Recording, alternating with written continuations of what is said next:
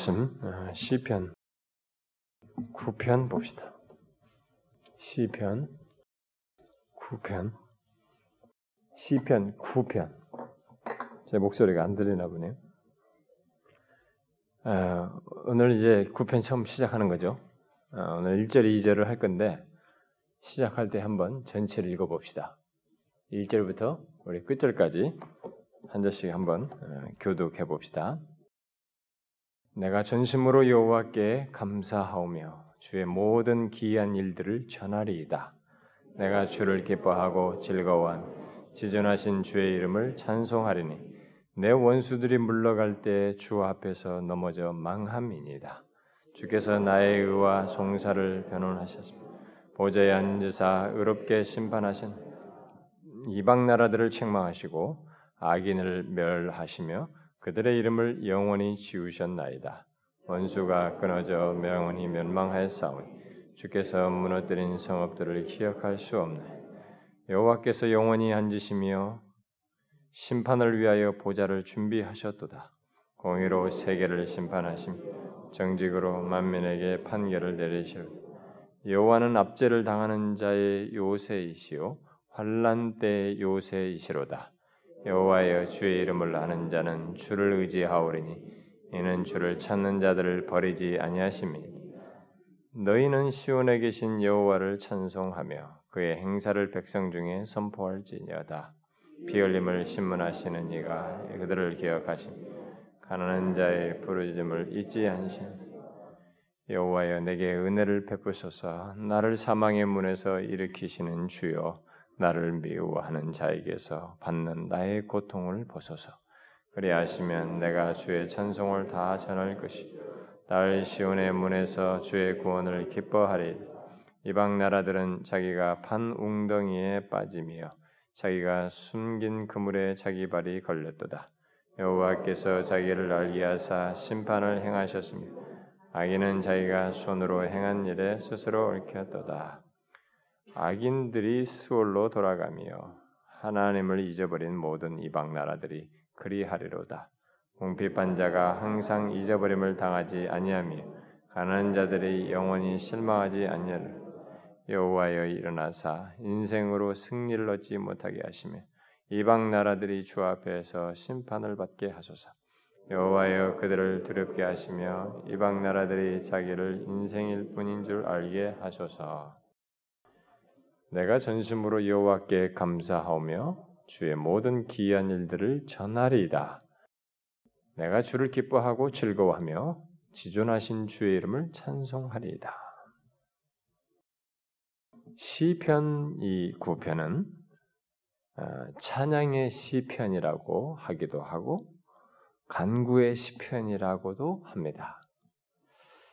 그러나 이 시편 전체를 이제 우리가 읽어봐서 알겠습니다만 앞부분의 1절부터 12절까지는 어, 하나님의 놀라운 구속에 대한 찬양을 말하고 있고 그리고 뒤에 이제 13절부터 20절까지는 어, 계속적으로 하나님의 구속이 베풀어질 것을 바라는 그런 간구를 어, 나타내고 있습니다. 그러므로 이 시편은 찬송의 시편이면서 동시에 간구의 시편이라고 말할 수 있습니다.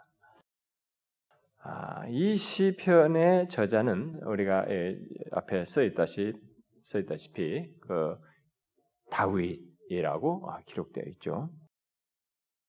네, 그러나 이 시편이 예, 다윗의 생애 중에 어느 때 어느 시기에 쓰여졌는지에 대해서는 정확히 알 수가 없습니다.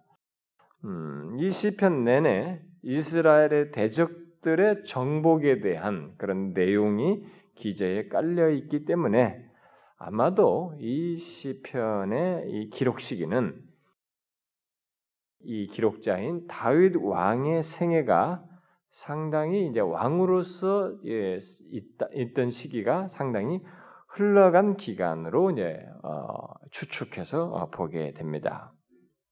그 이제 아마 이제 그 11절 같은 거 보게 되면 너희는 시온에 계신 여호와를 찬송하며 이렇게 말을 한 걸 보게 될 때 이미 어, 여호와의 법계, 언약계가 이 시온으로 옮겨졌던 것을 이제 옮겨진 다음인 거 최소한 그 이후인 것을 보게 됩니다. 그러니까 아, 여기서 이 시온에 계신 여호와를 이제 칭송하는 것은 이 이미 다윗이 이제 모든 것을 안정적인 왕으로서 안정적인 자리를 잡고 이게 된 상태를 이제 기재 묘사해 주죠. 그런 것을 우리에게 배경적으로 말을 해줍니다. 그랬을 때 아, 어느 정도는 뒤에 가서 아, 이그 왕으로서 한참 어느 정도 시간이 지난 다음에 아마 이 시편을 아, 썼을 것이다. 이렇게 추측을 합니다. 그래서 다윗은 자신의 많은 이 외부의 적들, 다윗은 계속 적들을 물리치면서 이 영토를 확장하면서 견고히 했지 않습니까? 그러니까 자신의 많은 외부의 적들을 완전히 정복하는데 오랜 세월 세월 동안에 힘든 싸움을 했죠. 네, 그런 경험을 했습니다. 그래서 이 시편만 해도 적들을 묘사한 것이 다양하게 지금 거론되고 있죠. 뭐 이스라엘 주변에 아, 이방 나라들 음, 나라들이 이제 주로 나라들 주변 나라들이 언급되고 시, 시, 그것을 시사하죠. 또 가난 족속들이 이게 암시가 되고 있습니다. 그 5절이나 15절을 보면은 가난의 족속들이 암시가 돼요. 그리고 불경건한 이스라엘 내부의 적들까지도 여기서 언급되고 있습니다. 네, 이런 다양한 적들로부터 하나님께서 행하신 구원을 이 시편 기자인 다윗은 예, 먼저 찬양을 하고 있는 것이죠. 1절부터 12절까지 해서 자 그런 가운데서 이제 그런 배경을 염두에 두고 이제 오늘 본문으로 어, 들어가 보면 오늘 본문 1절과 2절에서 다윗은 하나님께서 자기와 자기 민족을 위해서 행하신 것을 인하여 찬양할 것을 말하고 있습니다. 내가 여호와께 감사하오며 내가 주를 기뻐하고 즐거워하며 또 주의 이름을 찬송하리니 이렇게 말을 하고 있습니다. 우리는 여기서 하나님의 백성들 곧 하나님의 은혜를 덧입은 자들에게 당연히 찬양이 있어야 한다는 것을 보게 됩니다. 자, 우리가 찬양하면은 지금 우리가 이제 예배 전에 같이 찬양을 어떤 하는 것처럼 이렇게 생각할 수도 있겠습니다만은 그런 찬양도 있습니다. 다윗은 이렇게 하프를 켜면서 하나님께 찬양을 하고 이런 것들이 있었기 때문에 그런 걸 생각할 수도 있습니다.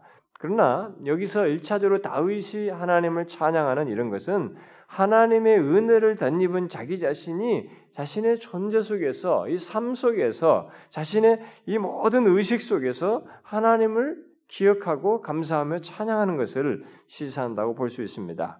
여기서 이 다윗 시편 기자는 하나님께서 자기와 아, 자기 나라를 위해서 행하신 위대한 역사들과 그의 이 기이한 일, 기사들을 인해서 찬양을 하지 않을 수 없음을 강하게 나타내주고 있습니다. 그래서 이 여기 이 다윗은 이스라엘이 경험했던 놀라운 구속에 대해 하나님을 찬양하면서 또 찬양하고자 하는 그런 결심을 여기서 아, 나타내고 있습니다. 특히 이 다윗이 오늘 본문에서 하나님을 향한 자신의 찬양이 어떤 동기에서 어떤 마음에서 하게 되는지를 주로 언급을 합니다. 자, 1차적으로 우리들의 삶 속에서 이제 동기를 여기서 언급하는데 그것을 말하기 앞서서 우리들은 하나님으로부터 은혜를 입는 것에 대한 이 찬양의 반응이 일상 속에 있는지를 한번 생각해 볼 필요가 있습니다. 우리는 하나님의 은혜를 입는 것, 하나님께서 나의 삶 속에서 우리의 또 심지어 여기는 자기와 자기 민족을 위해서인데 나와 나의 가족을 위해서, 나의 교회를 위해서 이 나라의 이런 환경을 통해 환경 속에서 하나님께서 행하신 것을 찬양하는 것이 있느냐? 라는 것을 그러니까 이런 하나님의 은혜 입은 것에 대한 찬양이 자연스럽고 또 마땅하게 여기는 이런 모습이 우리에게도 있는가를 생각해 볼 필요가 있습니다. 왜냐하면은 우리는 하나님께 찬양하는 것을 굉장한 사건, 기억될 만한 특징적인 사건에 제한해서 찬양하는 것이 굉장히 익숙해 있습니다. 음? 근데 다윗의 모든 시편을 보게 되면 수많은 시가 하나님께서 자신의 삶 속에서 행하신 것들을 그렇게 기억해요. 심지어 자기 민족의 지난 날에까지 행하신 것까지 되새기면서 그걸 찬양해. 심지어 또 하늘의 이 모든 어? 이 하나님의 창조 행적을 보면서 찬양하기도 합니다. 우리는 찬양에 너무 인색합니다. 그래서 이 찬양을 집단적인 찬양 속에서 이 밴드가 때리면서 우리를 이렇게 비팅을 주면서 이 자극을 줄 때 그 자극에 의해서 이 충동이 되어 가지고 그때 어울려서 함께 찬양을 하면서 어, 감성적인 큰 감동을 나름대로 반, 경험하는 이런 것으로 집중되어 있지만 실제 그게 아니라 내 의지적으로 나의 인격 안에서 하나님의 행하심을 참 감사하는 음? 그것이 우리 가운데 있는 자 이런 걸 생각해 볼 필요. 이 감, 이런 찬양이 이 자신의 의식 속에서 일상 속에서 있는가라는 것은 하나님과의 이 교제가 하나님을 의식하면서 살아가는 이 삶의 이 교제가 얼마나 있는가를 체크해 볼 수 있는 거예요. 어떤 사람들은 꼭 사건적인 데서만 하나님을 거론한다면 그것도 잘 됐을 때나 얘기를 하는 이런 경우가 있는데 우리가 여기서 이 사람이 지금 쭉 일단은 전반부에서는 회고하면서 하나님께서 행하신 것들을 인하여서 찬양의 결심을 하는 찬양하고자 하는 이런 태도를 취하는 것을 우리는 이제 배워야 됩니다. 그런데 제가 얘기했잖아요. 이어서 그런데 오늘 본문에서 하나님을 향한 자신의 찬양이 어떤 동기에서 어떤 마음에서 하는지 이것을 우리가 또한 여기서 주목할 필요가 있습니다. 다윗이 이 다윗의 찬양의 태도를 묘사한 첫 번째 용어가 오늘 본문에서 전심으로입니다. 내가 전심으로 하나님께 감사하며 뭐 찬양하겠다 이렇게 말하고 있습니다. 단지 입술만의 찬양을 말하는 것이 아닙니다. 우리가 와서 이렇게 어, 뭐 찬양을 할 때 입술로 하는 그런 찬양을 말하지 않죠. 찬양 입술만으로 하는 거 그런 것이 아닙니다. 입술로만 하는 이 예배나 찬양은 하나님께 마땅히 돌려야 할 찬양의 모습이 아니죠. 어? 여기서 지금 이 다윗이 자기가 찬양을 하고 하나님 앞에 감사할 때의 이 태도가 어떠한지 밝혀주는 이런 내용들은 우리들을 한번 생각해 보요. 우리는 이 사람도 종교 생활에 하나님을 믿는 신앙 생활의 패턴을 가지고 있고 익숙함을 가지고 있는 사람이에요. 그런 것이 어떻게 보면 유대 종교적인 토양 속에서 항상 제사 지내고 항상 이렇게 할 수 있는 풍토 속에 있는 사람입니다. 그런데 하나님을 찬양하는 것을 전심으로 한다라고 밝혀준 것을 보게 될 때 우리들도 익숙해 있어요. 막 자주 하고 이렇게 예배하고 찬양하고 이렇게 하면서 우리가 그냥 입술로서 어, 찬양하는 이런 일이 없도록 해요. 저는 가끔 이제 우리 교회 이렇게 보면은 대체로 처음 온 사람들, 우리 교회 와서 아직 적응이 안 된 사람인지 모르겠지만은 온 사람들은 찬양할 때도 보면 이게 우리가 일단 그 가사를 부르고 찬송가를 듣는 찬양할 때도 산만해요. 집중도가 떨어져요. 음? 그런 걸 보게 됩니다. 여러분 찬양은 어, 떻게 해야 되냐? 분명히 내 자신이라고 하는 나라고 하는 존재가 이 찬양에 예, 인발부대지. 여기 석 들여져야 합니다.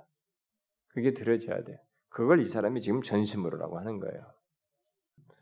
전심이 아닌 뭐 산만하고 나뉘고 어, 이런 나뉜 마음으로 나타내는 그런 감사는 하나님께 상달되지 못합니다. 예, 그러나 사실 우리 자신들을 보게 되면 전심으로 하나님께 감사하는 일이 어떤 면에서는 쉽지가 않아요. 전심으로 하나님께 감사하는 것이 쉽지 않다는 것을 현실 속에서 보게 됩니다. 그 이유 중에 하나는 우리가 보통 탐심을 가지고 있기 때문에 응? 탐심을 가지고 있기 때문에 전심으로 하나님께 감사하는 일이 쉽지가 않아요. 우리의 그 만족치 않는 그런 번성적인 마음, 또 우리는 불평, 자기 기대치와 욕심을 가진 가운데서 불만과 불평을 항상 입에 달, 달고 살 수 있는 그런 여지가 있는 사람들이면 그런 가운데서 전심으로 어, 감사합니다. 뭐 그런 건 가능치가 않아요. 실제 생활에 이렇게 만족지 않는 마음, 불만과 불평을 가지고 이런 탐심을 가지고 있는 가운데서는 하나님께 전심으로 아, 감사할 수가 없는 것입니다. 이 시편 기자는 자기의 원하는 것에 앞서서 하나님께서 자기에게 행하신 것을 먼저 기억함으로써 하나님께 전심으로 감사드린다는 표현을 여기서 하고 있습니다. 어? 그걸 우리가 놓치지 말아야 됩니다. 여러분 한번 생각해 보십시오. 우리의 감사가 하나님께 받아들여지기 위해서 어? 어떠해야 하는지를 한번 생각해 보자 말이죠. 이 시편 기자는 사실 우리는 하나님 앞에 감사할 때 뭔가 해준 것이 있어야 감사한다. 그리고 내가 원, 기대하는 거 원하는 것을 해줘야 감사할 것이라는 생각이 있습니다. 그런데 이 시편 기자는 자기가 원하는 것에 앞서서 하나님께서 자기에게 행하신 것을 먼저 기억함으로 하나님께 전심으로 감사를 드린다는 이런 어, 표현과 태도를 취하고 있습니다. 여러분 하나님께서 어, 받으시기에 합당한 중심과 태도를 한번 생각해 보십시오.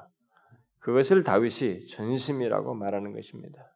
우리는 하나님께 감사할 때 진짜 우리 자신이 이렇게 전부가 드려지는 그런 마음으로 감사를 해야 됩니다. 제가 이번에 이 우리나라 요즘 뭐 날씨가 좀 안 좋다고 이 농업 분야가 난리가 났잖아요. 음, 이게 뭐 다 뒤집어졌어요.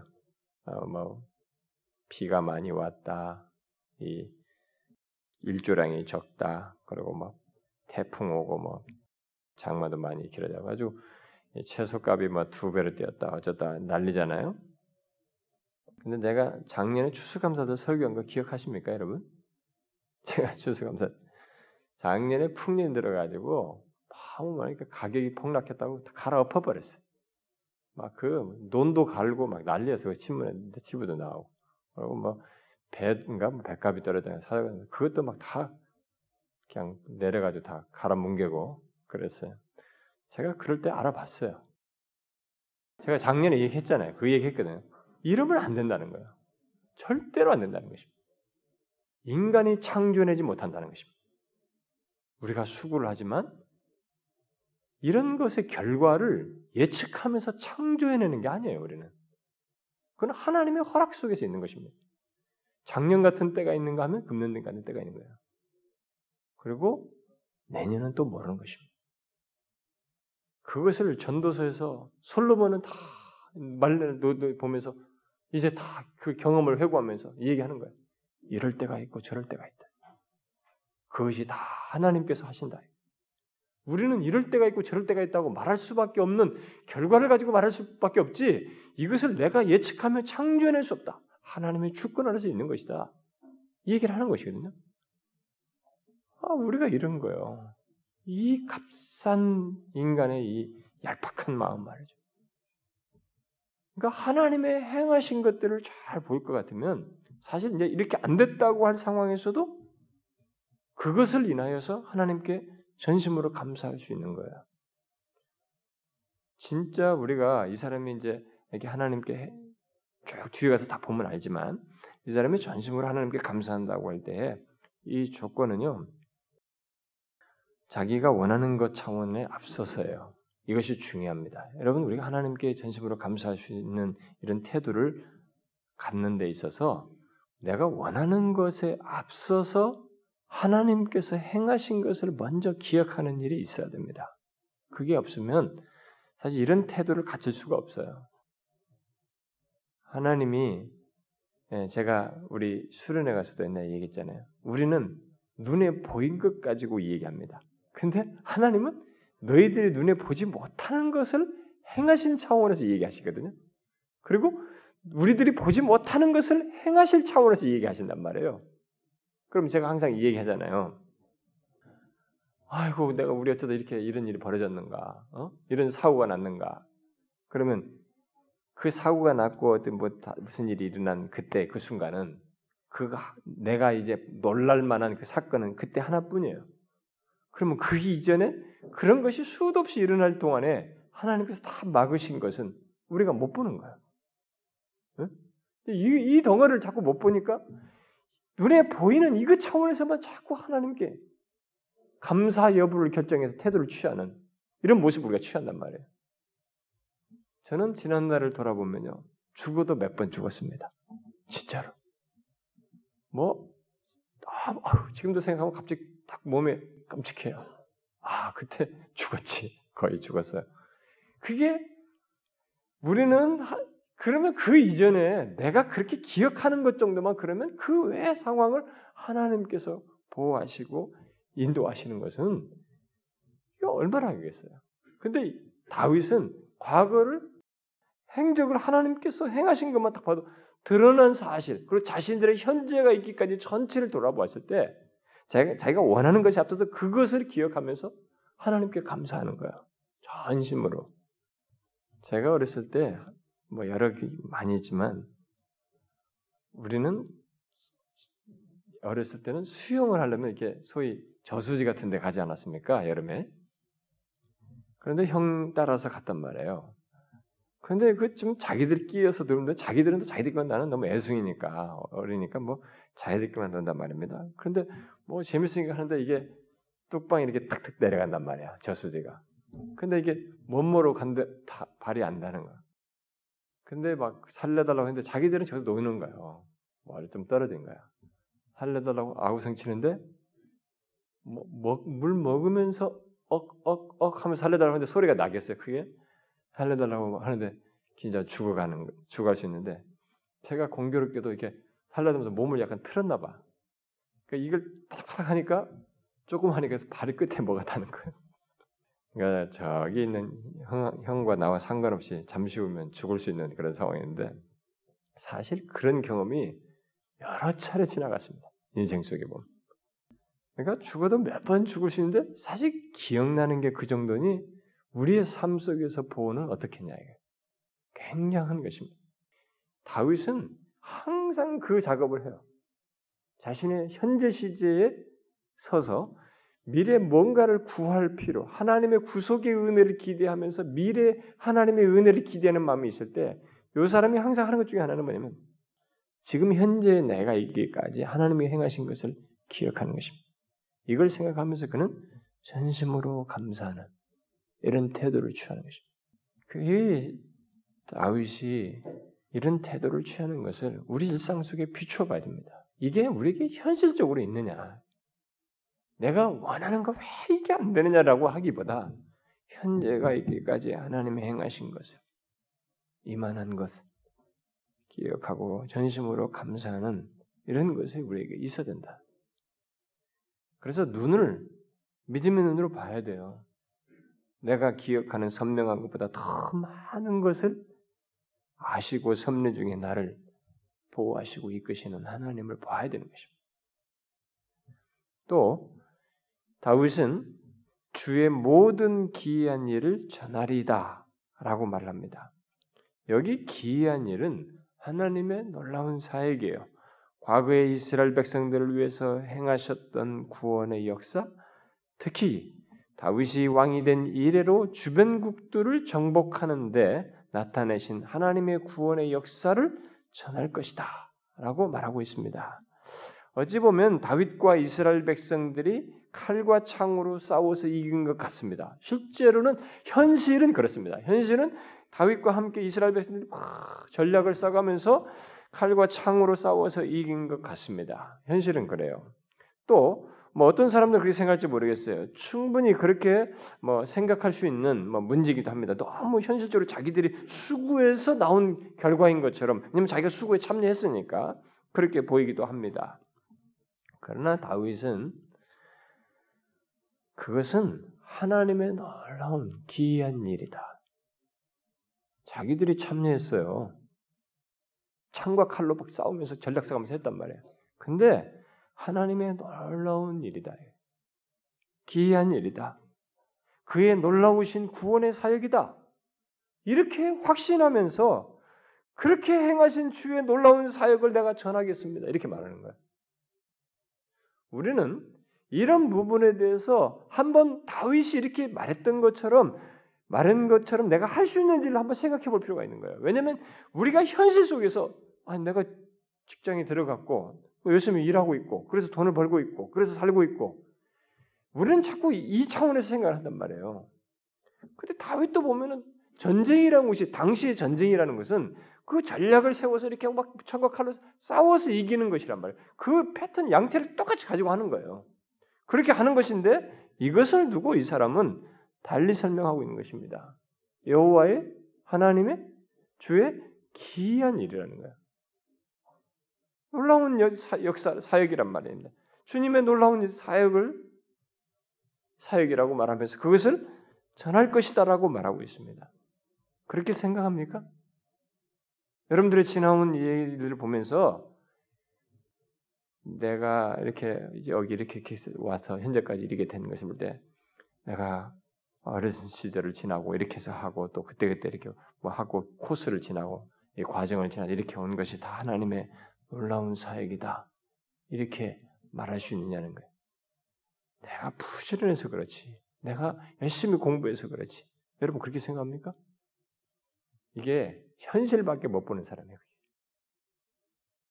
이 모든 것 안에서 우리의 창과 칼을 들고 나가는 내 배후에서 그리고 내가 열심히 공부하는 가운데서 또 내가 열심히 일하는 가운데서 이 내가 지금 처하게 된 이 환경 속에서 일하시는 이 모든 것을 하시고 결과를 주도하시는 하나님을 전혀 생각지 않고 말하는 것이에요.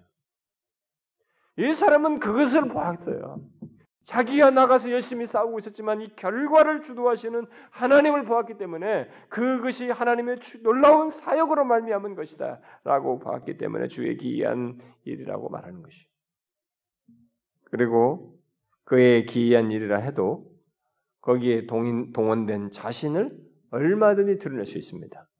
내가 그래도 하나님께서 하시긴 했지만 내가 정말로 열심히 일했다고 열심히 싸웠다고 장수로서 내가 응? 어려서부터 이 물맷돌 잘 던지는 기술이 있고 능력이 있었고 얼마나 내가 이 기술, 여러분 이것도 진짜 기술이 있잖아요. 정말 잘하는 사람이 있단 말이에요. 아, 내가 열심히 해서 그랬다고 거기에 동원된 자신을 드러낼 수도 있습니다. 그런데 다윗은 자신은커녕 이 모든 것을 주의 모든 주의 모든 기한 일, 주의 모든 기이한 일들이라고 곧 주께서 하신 일이라고 간주하고 그 모든 전쟁은 주께서 하셨습니다. 또 주께서 역사하심으로 우리가 지금껏 구원을 얻게 됐습니다. 이 그래서 그 사실을 전할 것입니다. 이렇게 말하고 있는 거예요. 하나님을 보는 자예요. 하나님을 보는 자가 아니면 이렇게 말할 수 없습니다. 이것은 그냥 해보라고 해서 될 수 있는 게 아니에요. 그러니까 우리가 신앙생활하면서 정말로 나의 삶의 주권을 하나님이 가지시고 행하시는지를 믿음의 눈으로 보는 사람이고 그것을 믿음으로 자신의 삶 속에서 확인하지 않으면 이렇게 할 수 없어요. 표현으로 할 수 있는 게 아니잖아요. 억지로 그렇게 시킬 수 있어 시켜서 할 수 있는 게 아니지 않습니까? 자신은 그렇게 보았습니다. 자신은 어렸을 때부터 하나님의 주의 그 기이한 행적을 알았어요. 그분의 일을 보았습니다.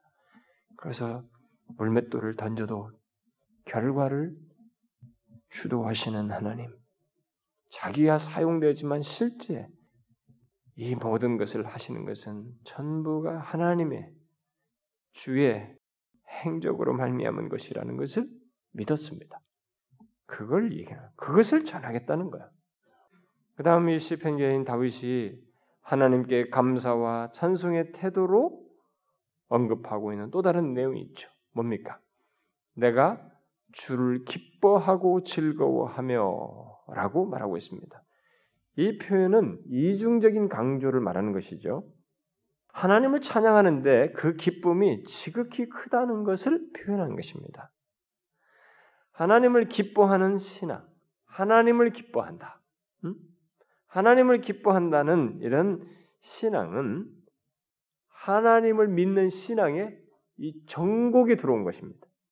이걸 아셔야 됩니다.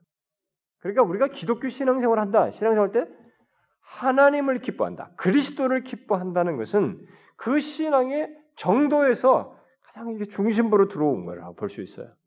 기본적이면서도 근본적인 내용이지만 그것이 이론이 아니라 실제가 됐을 때는 그 사람의 신앙의 실제 내용은 이 정통의 중공의 중심으로 들어온 것이에요. 그렇게 말할 수 있습니다. 이것은 그런 면에서 가벼운 것이 아니에요. 가벼운 신앙도 아닙니다. 하나님을 기뻐하는 신앙은 하나님의 복되심, 하나님의 영광스러움, 하나님의 아름다움, 하나님 자신의 존재의 탁월함, 이런 것들을 알고 하나님의 그런 모든 존재의 다양함이 특별히 그분의 사랑을 많이 경험한 자가 할 수 있어요. 아니 그런 것이 없는데 하나님 자신은 어떻게 기뻐해요? 어? 하나님 자신이 어떠함을 자신이 알고 그 어떠하신 하나님이 자기에게 직접 관련되는 것을 경험하지 못했는데 그분 자신은 어떻게 기뻐할 수 있어요? 기뻐하십시오. 억지로 기뻐하라고 쉽게 주입시켜 될수 있느냐 이게 이것은 실제적인 얘기인데 그런 생명성의 표현이 드러나야 되는데 이게 되냐 이거예요. 안 되는 것입니다. 하나님의 사랑을 많이 경험한 자가 특별히 그렇게 되죠. 그래서 우리가 가지고 있는 그 찬송가 85장에서 그 사랑 받은 사람만 그 사랑 알도다 하잖아요. 그 사랑 받은 사람만 그 사랑 알도다. 여기서 이 시편 기자는 어떻게 표현해야 할지 모를 정도로 그의 말씀이 그 아니 그의 마음이 벅차 올라서 기뻐하고 즐거워하며라고 고백하고 있는 것이죠. 기뻐하고 즐거워한다. 여러분이 아시는 바대로 이 바울의 여정 중에 선교 여정 중에 어, 나중에 신라와 바울과 신라가 감옥에 갇히는 일이 있지 않습니까? 근데 그 감옥에 갇힌 중에서 이 사람들이 기뻐하며 찬송했다고 그랬어요. 기뻐하며 찬송했어요. 물론 그렇게 하려면 이게 뭐가 있어야 되는 것입니다. 그렇게 하게 하는 근거가 있어야 돼요. 어? 어떤 마음의 증거를 가지고 있어야 그렇게 하게 되죠. 어, 제가 좀 시간만 있으면 좀 인용해 드릴까 하고 했는데 제가 못했는데 여러분들이 그 책 중에 번역됐습니다. 루터포드의 뭘로 번역됐냐? 서한집이로 했나요? 루터포드의 서한집이라고 번역됐나요? 그 루터포드는 이 청교도 당시에 스코틀랜드의 스카 청교도는 특히 잉글랜드를 끼고 주로 얘기하는 겁니다. 주로. 근데 이 북쪽 지방의 스카틀랜드 이쪽은 민족이 다 달라요. 근데 연합으로 다 된 것일 뿐이죠.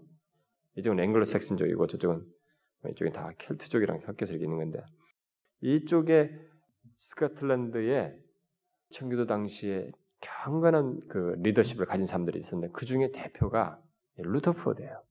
그 루터포드를 이렇게 감옥에다 계속 핍박을. 나중에 이제 청교도 웨스민스터 회의할 때 스카틀랜드 대표로 와서 참여도 하죠. 이 사람이 옥중 생활을 좀 했습니다. 근데 그때 옥중 생활에서 편지를 이렇게 사람들에게 쓰고 그런데 그것이 보존돼서 번역된 거예요. 참 읽어보면 경건하고 유익합니다. 근데 그 이 사람이 그 편지들 속에 많은 내용들이 있는데요. 그가 그 내용 속에 참 믿겨지지 않은 것은 그 옥중에서 기뻐해요. 바울처럼. 어? 그런 묘사를 합니다. 편지에다가. 그 기쁨으로 지내면서 심지어 그 감옥을 가리켜서 그리스도의 왕궁이라고 그랬어요. 그러니까 감옥에서 그리스도를 더 많이 만나는 거야. 그리스도를 더 많이 체험하는 것입니다. 그러니까 이게 그리스도의 왕궁이라는 거예요. 그러니까 우리는 퀘션이 자꾸 생기는 거야. 그 실체. 그게 뭐냐? 주님 자신. 주님 자신을 알고 주님으로부터 사랑을 받는 그 경험한 자가 갖는 기쁨이죠. 무엇 때문에 여기 다윗을 비롯해서 이 많은 성도들이 성경에 그런 케이스가 많잖아요. 기뻐하며 즐거워할 수 있었는가? 그런 것은 감정상의 변화 때문인가? 어?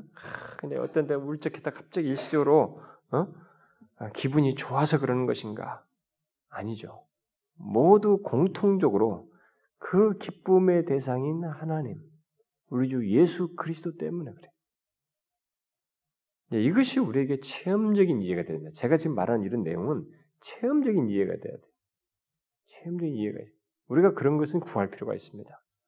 이렇게 신비적인 어떤 게 관상적인 차원에서 신비 체험이 아니라 사실은 이 기쁨의 대상인 하나님이 정말 자신에게 기쁨이 되게 되는 이런 체험을 우리는 가져야 되는 것이죠. 다윗은 여기 지존하신 주의 이름, 음? 옛날 번역으로는 뭐 지극히 높으신 주의 이름을 찬송하리니 이렇게 말했죠. 여러분 우리가 하나님을 제대로 믿고 있다면 우리 또한 이런 것이 있게 되는 것입니다. 왜 예수를 믿으며 왜 우리가 감사하고 왜 찬양하고 왜 기뻐하는가? 이런 질문에 대한 답을 소유하는 것입니다. 제대로 예수 믿으면 그걸 갖게 돼요. 그렇잖아요. 만약 이런 것이 없이 뭔가 이렇게 그냥 끌려다니듯이 나온다든가 아, 뭔가 하나 쟁취하기 위해서 나온다든가 아, 이렇게 해야 구원받지 못 않을까봐 구원받아야 될까봐 해서 그렇게 온다든가 하면은 이것은 기독교가 아닙니다. 다른 도덕 종교들 이렇게 자기 선행 안에서 구원을 얻으려고 하는 그런 인간으로부터 하나님께 출발하는 그런 종교를 여기 기독교에 대입해서 하고 있는 것입니다. 기독교는 그게 아닙니다. 기독교는 왜 예수를 믿느며 왜 우리가 감사하고 왜 찬양하고 왜 기뻐하는지 이유를 알고 소유하는 것입니다. 바로 하나님 자신 안에서 예수 그리스도 안에서 그걸 갖는 것입니다. 환경 때문이 아니에요. 이게 기독교의 탁월함이에요. 하나님이 그것을 자기를 믿는 자들 안에서 증거해 오셨어요, 지금까지. 다윗이 그것을 알았고, 루터포드가 알았고, 바울도 알았습니다. 그리고 많은 신자들이 그 경험했어요. 알았어요. 환경 때문이 아니에요. 그래서 예수를 믿으면서 자신이 지금 환경 속에서 있는 이 문제를 가지고 기쁨을 결정하고 있다면 그는 초보예요. 아주 유화적인 것입니다. 하나님이 이걸 해주시면 내가 주님께 열심히 하겠어요. 너무 기뻐가지고 해주셨으니까 너무 기뻐서 여기에 멈춰 있으면 유화적인 상태예요. 그런 일도 있습니다. 하나님은 그렇게도 하셔요. 그러나 유화적 신자의 상태인 것입니다. 환경이 어떻다 할지라도 음? 하나님 자신이 내게 기쁨의 근원이고 하나님 자신이 감사의 이유가 되는 것. 비록 무화과 나무의 소출이 없고 우리의 양이 없을지라도 난 여호와를 인하여 기뻐할 것입니다. 그걸 발견하는 거예요. 하박국 선지자도 약간의 시행착오를 겪으면서 발견한 겁니다.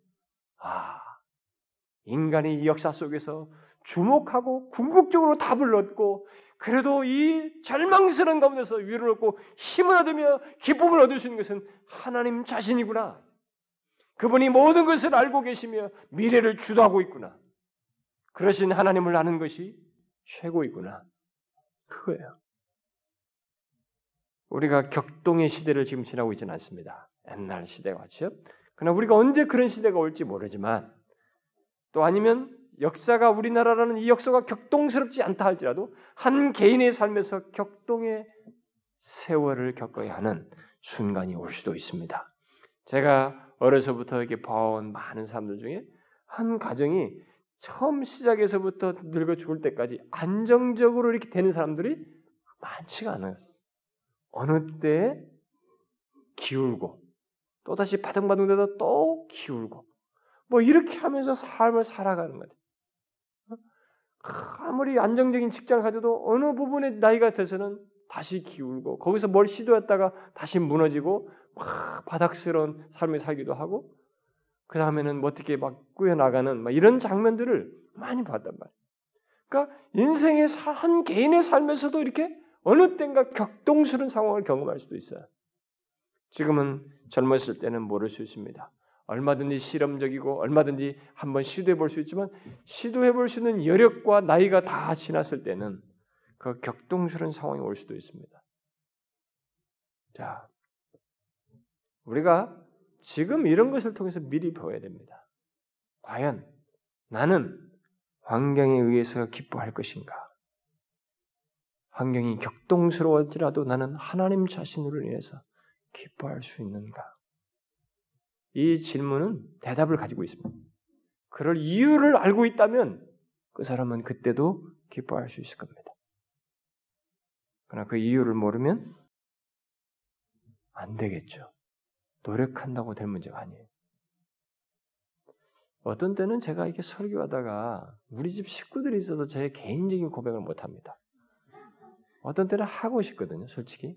내가 지금 뭘 생각하고 있으며 미래의 하나님과 관계 속에서 어떤 것을 기대하고 나가고 싶다는 이런 마음을 표현하고 싶은데 그런 것이 좀 하면은 당사자들에게는 힘들 수 있고 또 너무 좀 불안스럽게 생각할 수 있는 여지도 있기 때문에 예, 말을 못하게 되는데 하나님 자신으로 인한 그것은 우리가 진짜 환경을 넘어서는 그런 체험적인 이해를 가져야 돼요.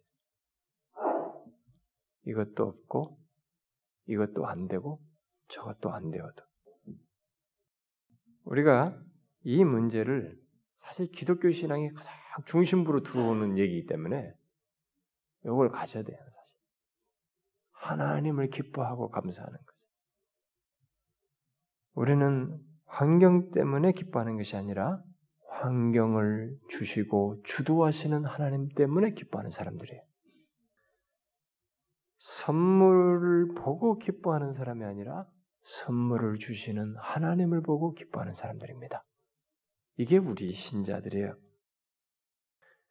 그래서 우리의 기쁨은 오직 하나님 안에서 발견되어져야 하는 것입니다.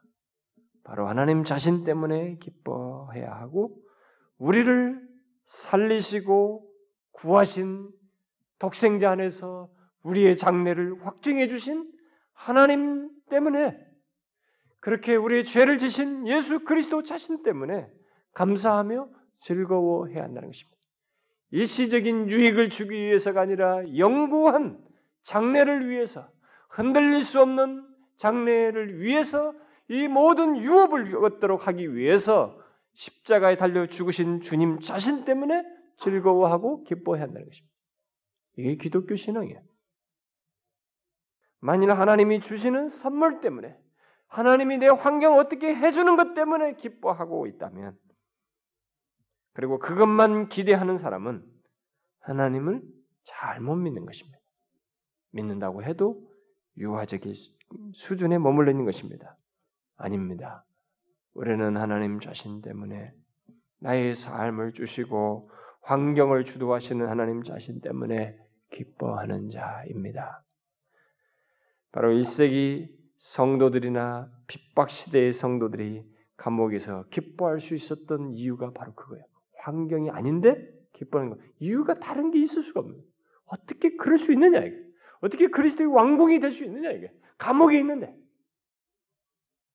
그것은 하나님 자신 때문이요. 자신들에게 생명을 주시고 장래를 확고히 하신 그리스도 때문입니다. 우리가 이것을 알아야 됩니다. 남편으로도 아내로도 자식으로도 안 되는 거예요, 사실. 그래서 주변에 많은 우리가 책임지고 해야 할 것들이 다 있습니다. 그걸 성실하게 다 해야 돼요. 그러나 궁극적으로 나의 신앙을 흔들리게 하지 않는 궁극적으로 내 삶에 깊이 들어와서 나를 꽉 붙들어준 게 뭐냐? 하나님 자신이에요. 여기까지 들어오는 거예요. 이것에 의해서 기뻐하는 것을 넘어서서 하나님 자신 때문에 기뻐하는 것으로 우리가 나아가야 하는 것입니다. 여러분, 그것을 알고자 하십시오. 그리고 그 기쁨을 소유해야 됩니다. 우리 모두 그러길 바랍니다. 진심으로 그런 체험적인 이해가 풍성하면 좋겠습니다. 저를 비롯해서 여러분 모두가 기도합시다. 하나님 아버지, 우리로 하여금 하나님과의 관계에 그 부유한 세계를 하나님과 우리 사이에서 비록 이 땅에 땅을 딛고 살지만 더 부유하게 복을 누리며 하나님 자신으로 인하여 기뻐하고 즐거워할 수 있는 이 길이 있음을 우리가 알고 체험적으로 그러한 하나님 자신으로 인한 기쁨을 가지고 살아가는 저희들이 될 수 있도록 인도해 주시옵소서. 오 주여, 우리가 아는 것이 너무 적고 경험한 바가 너무 적사오니 하나님 자신의 그 부유한 것들을 우리로 조금씩 맛보며 알게 해주시고 그것으로 인하여 감사하고 즐거워하는 저희들 되게 하옵소서. 예수 그리스도의 이름으로 기도하옵나이다. 아멘.